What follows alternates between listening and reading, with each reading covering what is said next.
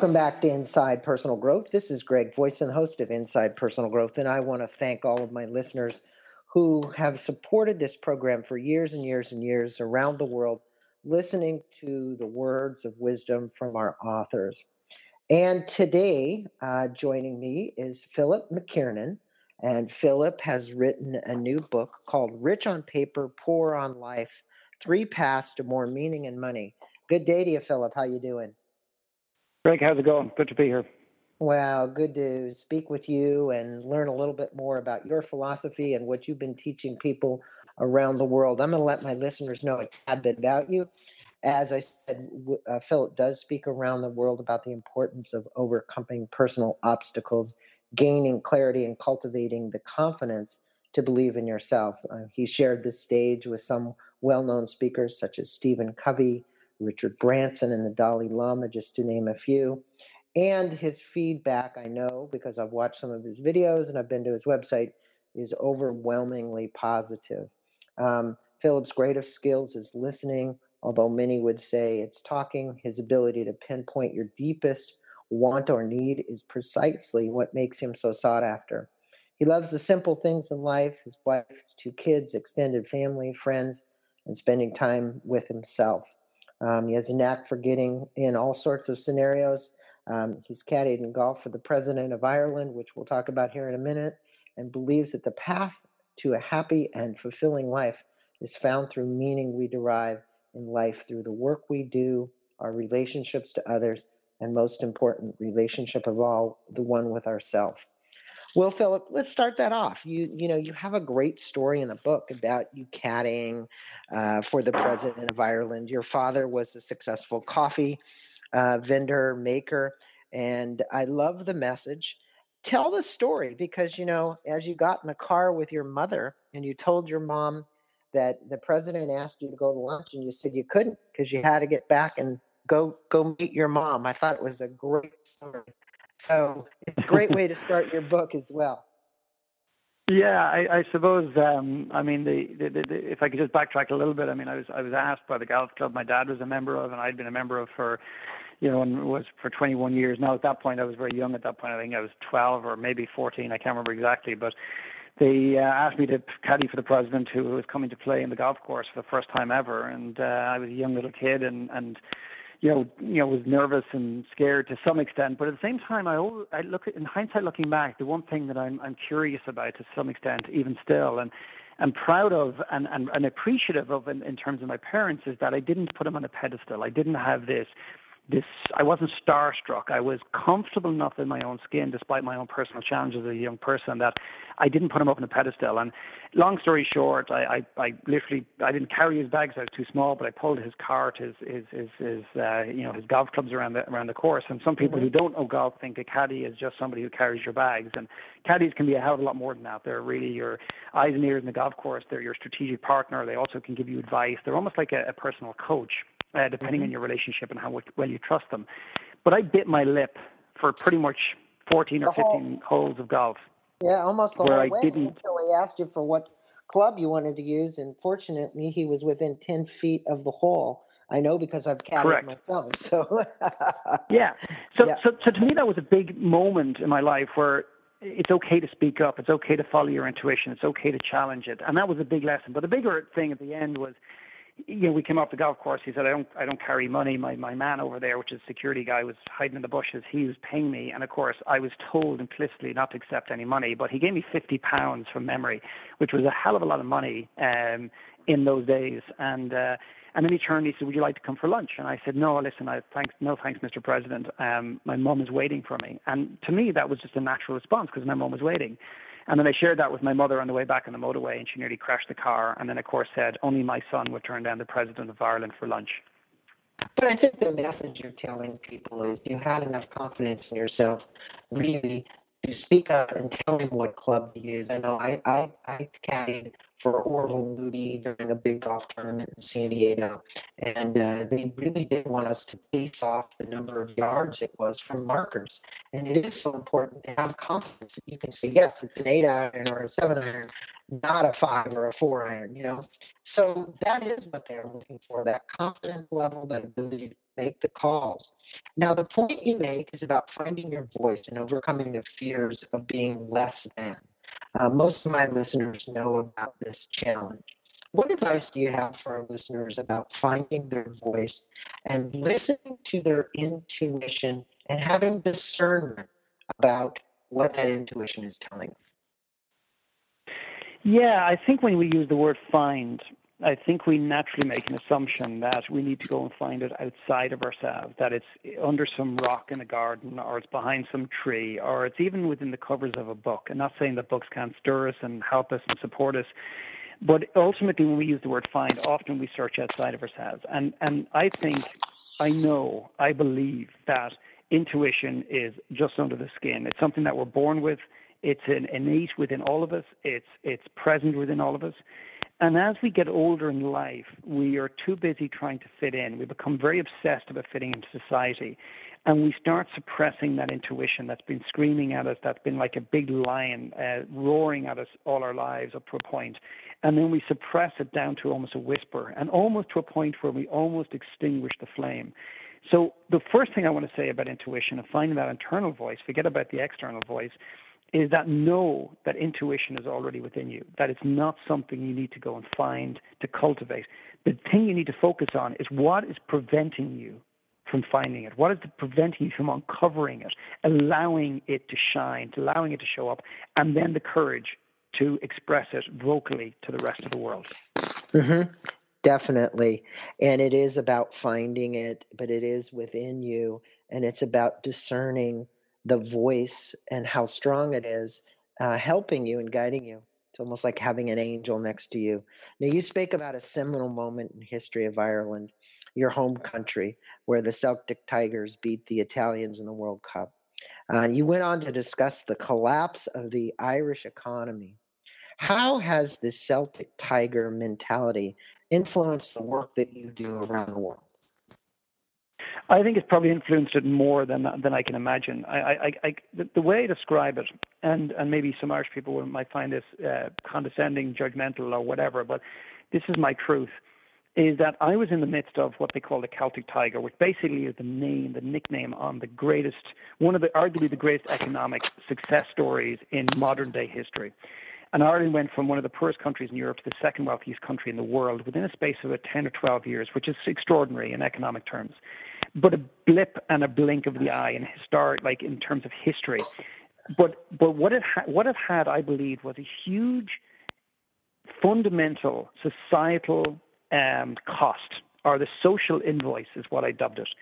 And the social invoice came in, in, and it came very slight initially, and it came in the form of just letting go of what was important, taking space for ourselves, nurturing ourselves, putting value on our health, what we eat, how we look after our bodies, um, the relationships, the people that we lived with, the kids, the the, the, the, the, technology overwhelming us at home so we weren't present.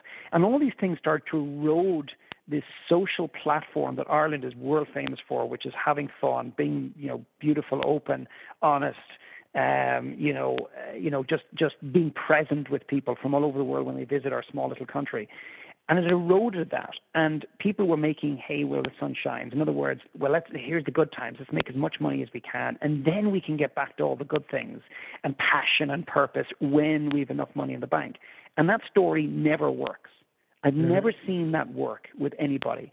And it felt like, if I had to sum it up, it felt like the people of Ireland were standing on the train tracks and I could see the train coming. And I'm not suggesting I'm the only I'm the only one in Ireland that was aware and conscious of this. That's not what I'm suggesting.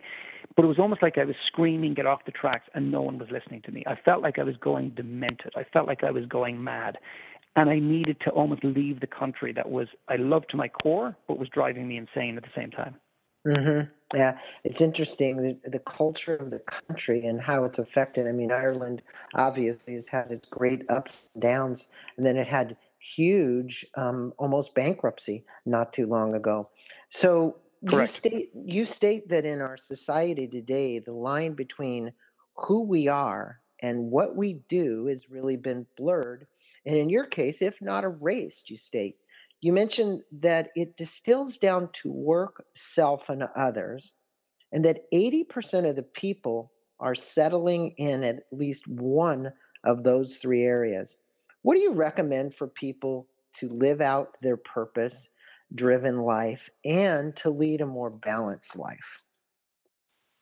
So, first of all, we need to recognize if we're at a kilter. First of all, we need to be honest with ourselves and see are we actually settling in one of those areas. I would probably change that number. If, if 80 is the number that I've wrote in the book, the book needs to be written, you know, updated to some extent, and I would probably put in 90, if not 95% in that in that number. But it's settling with what we know and settling in areas that we do not know. The skill set that I believe, or I've been told I have, is not just helping people uncover and work with challenges that they're conscious of. It's uncover and unveil challenges that they're unaware of, the things that they cannot see, and that is a completely different uh, different ball game. So to me, the first starting point is recognizing your current reality, looking and stopping and looking in the mirror, and really assessing the quality of the life that you live. Stop telling yourself that everything's great and stop bullshitting yourself and ask yourself honest, hard hitting questions. Am I as happy as I pretend to be on Facebook every day? Am I really aligned deeply to the work that I do? Do I truly love the city that I find myself living in? Am I absolutely deeply fulfilled with the partner that I married 20 years ago? Or did they look like a stranger to me when I look at them? Or even more importantly, when I find myself staring at the mirror, am I a stranger to myself? Because the line between what we do and who we are is so blurred that we have often become in society what we do. How you doing? Who are you? What do you do? I'm an accountant. What do you do? I own a restaurant. What do you do? What? Who are you? Oh, I'm a, I'm a mother. Who are you? Oh, I'm just a mother, for example. I hear that all the time. Drives me nuts. Who are you? Uh, I'm an entrepreneur. You're not an entrepreneur. You're not a mother. There are things that you've become. There are things that you do. There are things that you've layered in. I want to know who you are in your soul. I want to know what you believe. And they're the things that we've lost. And here's the problem Here's the challenge. When the U.S. military, and I've worked with the U.S. military, when they take off their uniform and they put it, put it down after 10 or 15 or 20 years serving their country or serving the military, they don't know who they are. When a soccer player hangs up his boots or her boots for the for the last time, they don't know who they are. When the mother waves goodbye to her son or daughter heading to college and she closes the door, she looks in the mirror and go, "Where the fuck have you been for the last 20 years? Who are you? And by the way, who's the guy over there that I've been sharing a bed with for 20 years? I don't recognize him either." The business owner that loses their business or sells their business, who are they when their business goes away? This is the question and this is the most, one of the most important conversations in humanity that we're not having. And, it's, it, and it comes back to haunt us all if we're not conscious of this along the journey. Well, I think in what you're saying, it's about being honest with yourself. It's about going at a very deep level into the soul. The soul is calling all the time. It's just that we frequently our eh, you know we're allowing ourselves to dissipate what it's saying and we're not listening you know, you tell a great story about Emma. She's this six figure architect, um, something that you refer to as the next level syndrome. Can you explain basically the trappings of the next level syndrome? Because I think, look, if we're not enough, if that truly is the case that we go around with that belief in, and we truly walk with that and we think that that's the case, we're always looking for more next level syndrome is about always looking for more. How do you help people get beyond more?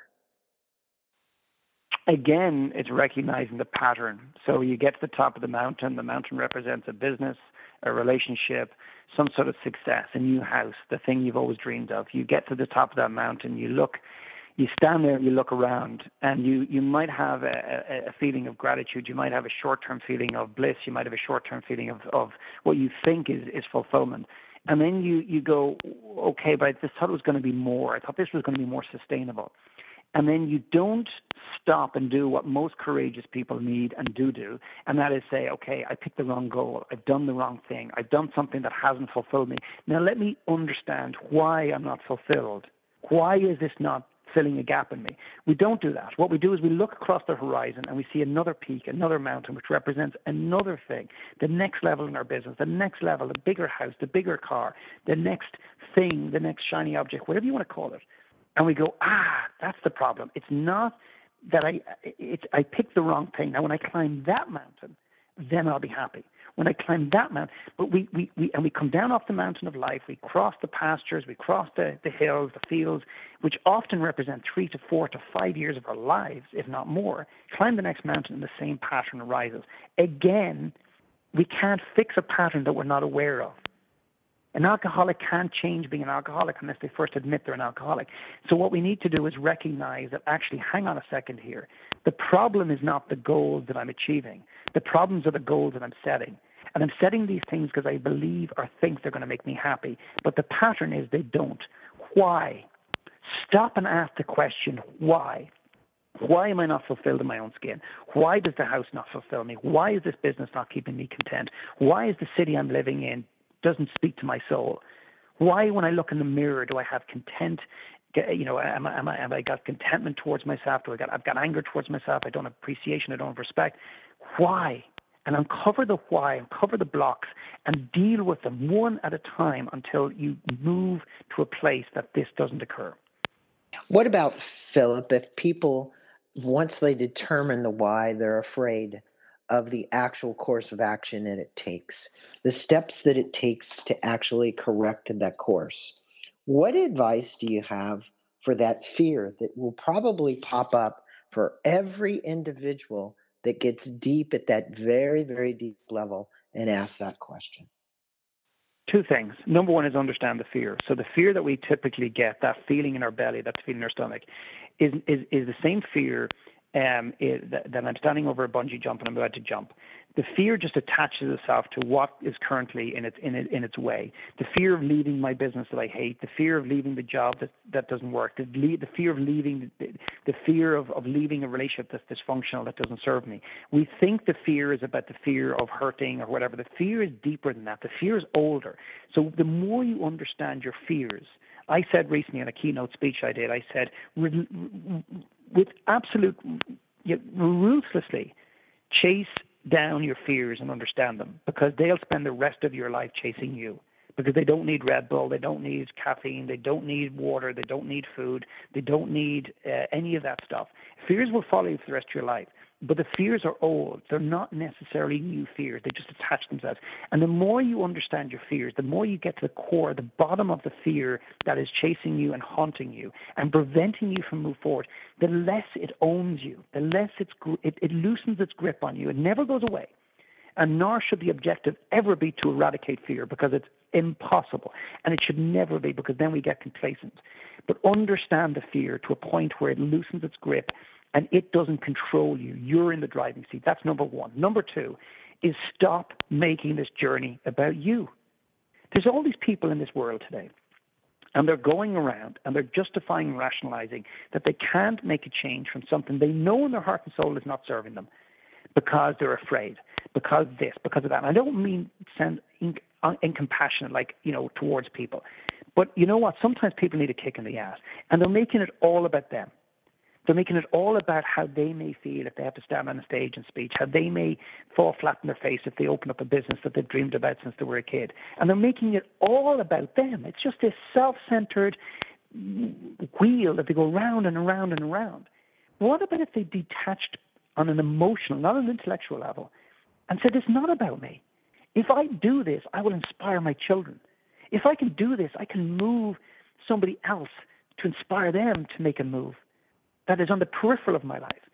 Or if I can do something that can help my community or my country or humanity. Stop making it about you. That was one of the biggest transitions I've ever made in my life, ever. And it was the emotional transition from this is not about you, McKernan. At the moment, I'm doing a documentary. At the moment, when I go to speech, I, I do a speech. I do a new speech every time. It scares the shit out of me. I want to puke my guts up every time. But I've made this internal transition that it's not about Philip McKernan. This I'm here for a reason. People judge the hell out of me, and people love what I do. And then there's people in the middle. They're standing on the fence, wondering, who is this guy? He's a bit intimidating. He's a bit over the top. Is he angry, or is he just really passionate? Does he care, or is he just trying to make money? And they're on that, oscillating back and forth. And what the truth is is that I am not here to serve myself. I'm here to serve other people. And it's not mm-hmm. just some line because it sounds sexy. It's the truth. And it wasn't the truth five or six years ago. And it gives me tremendous courage, incredible courage and and and inspiration to move forward every day in despite the fears that I have, like every other human being. Well, it also points to vulnerability. Let's face it, you were quite successful in several businesses, and you now are talking about your own personal vulnerability. So you state that being vulnerable means expressing what our heart feels, which is what you're telling to these audiences, and honoring the soul. What's the most effective way to listen, tune in, and hear that soul's calling? Look, it took you an awful long time to hear that. Um, you went through a lot of uh, uh, challenges in your life, depression, issues that you had to deal with that most people go through. What is it that made you that helped you kind of turn the corner, Philip? I I think there's a number of different things. Um, I think it was external belief to begin with. I'd love to sit here and say, listen, I, started to believe in myself, and that's just not the case. I think there's probably two things that jump to my mind right now. Is one is I worked on my story, and I don't mean a personal branding standpoint. I mean that came afterwards, but I worked. Think about this: Philip McKernan is my name, and I hated my name, which basically meant I hated myself. I went to my own mother in Ireland one day and said, "How do I change my name?" I didn't ask her, "Could I?" I said, "How do I?" My own mother, who must have been very upset and de- devastated to think that her son hated his name so much that he wanted to change it. The name over my door in my business today is Philip McKernan, and I am so proud of what I do. Am I perfect? No. Am I? Do I have successes? Yes. Do I have failures? Absolutely. But I'm so. I've, I've, the transition is that I've I've I've I've embraced who I am, and I've embraced the story I've been given. I don't have a choice to go back and rewrite my story. So I can either bury it in a box and bury it six foot under the ground and try and pretend the painful parts of my story are over and they don't have any influence in my life. I, have, I can go and dig it up and get to know my story and embrace the good, the bad, and the ugly and see how my challenges have actually educated me and informed me and made me wiser and given me strength in a way that perhaps I wouldn't have wanted if I turned back the clock. So I've gotten to know my story at a level that most people never do. And I believe the past has created the present. Everything we are today is created by the past, and the present is creating the future. So the greatest, one of the greatest things you can do is to understand your story because it will give you the clues and the and, and almost how it's going to define your future. And when you understand your story, you can start to rewrite the future on your own terms. And and that, that was one big area. And the second thing, there's probably three parts. The second thing is external belief. Having people, albeit one or two people, that fundamentally believed in me, that believed in me when I didn't believe in myself. And that is rare in this world. We, we you know, and I'm talking unconditional belief, like real unconditional belief. And I had two or three of those people in my corner. And to this day, they helped me kind of move through my own shit to get to what I do. And the final piece is back to what I said earlier on is stop making the journey about you. I believe our passion, our purpose lies in how we impact other people in this world. Our ability to move other people with our gift, not our talent. And that's the other part is as you look in your story, you have a choice to actually continue to walk to this earth honoring your talent, which is completely different than your gift. Or can you find a place in this earth to honor your gift, which is often, sometimes it's related to your talent, but more often not, it's completely unrelated. So, for example, an accountant might be talented with numbers, but they may have a gift connecting with human beings that they're unaware of. And they're two totally different things. Mm-hmm. Well, so that's I'm the three or four things that I worked on. Well, and I think that you you told it right. And what I'm so happy is is that you found that ability to find yourself, Philip, because what you're doing in working for others and giving of yourself is giving people the opportunity to wake up, become authentic, um, listen to their soul's calling, and really work at not only helping themselves, but along the way, um, you mentioned you know, it's okay to make money too. It's okay to spread your wealth that way. And I and I just want to honor you for the work that you're doing uh, as an individual on this planet to help further the consciousness of individuals um, and work with them. You have several websites that um, I want to relate to. What's the best one? I have richonpaperbook.com is one where my listeners can go to, and Philip McKernan is the other one. Plus, you've got some YouTube spaces. So, where are you recommend my listeners go to get in contact with you and learn more about you? Yeah, I think philipmckernan.com is, is the best place, and then Rich on Paper book is a is a good starting point. And people don't need to go on and buy anything; they can just go on and watch some of the videos and listen to some of these podcasts and, and different things. And, and I think there's lots of value there. And uh, and if they're so in, in, in kind of in, uh, inclined to, to step in and uh, you know further in the future, so be it. And if they're not, then you know at least it's a good starting point. And, and another thing I'm very proud of is One Last Talk. OneLastTalk.com is where I put people on a stage that are not speakers and uh, and help them extract a story, uh, part of their story. And why I'm talking about that is not to promote it, but because it just illustrates yet again the power we have within ourselves that we're often unaware of, and the power of our individual stories. And, and that's something I'm very proud of. So OneLastTalk.com is, is, is a special experience as well. Well, and also I want to let my listeners know we'll put a link uh, to Philip's uh, website. There's a book called Dead Man Walking, and I downloaded that last night. And I will have to say that there is it is chock full of opportunities for people to to take what Philip's been talking about here this morning with us and really apply it to your life. Philip, it's been a pleasure having you on Inside Personal Growth, spending a few minutes with my listeners to let them know about Rich on Paper, Poor on Life, three fat paths to more meaning and money. Um, thanks for being on with us, and thanks for spending a few minutes with my listeners. Appreciate it. Thanks for the invitation.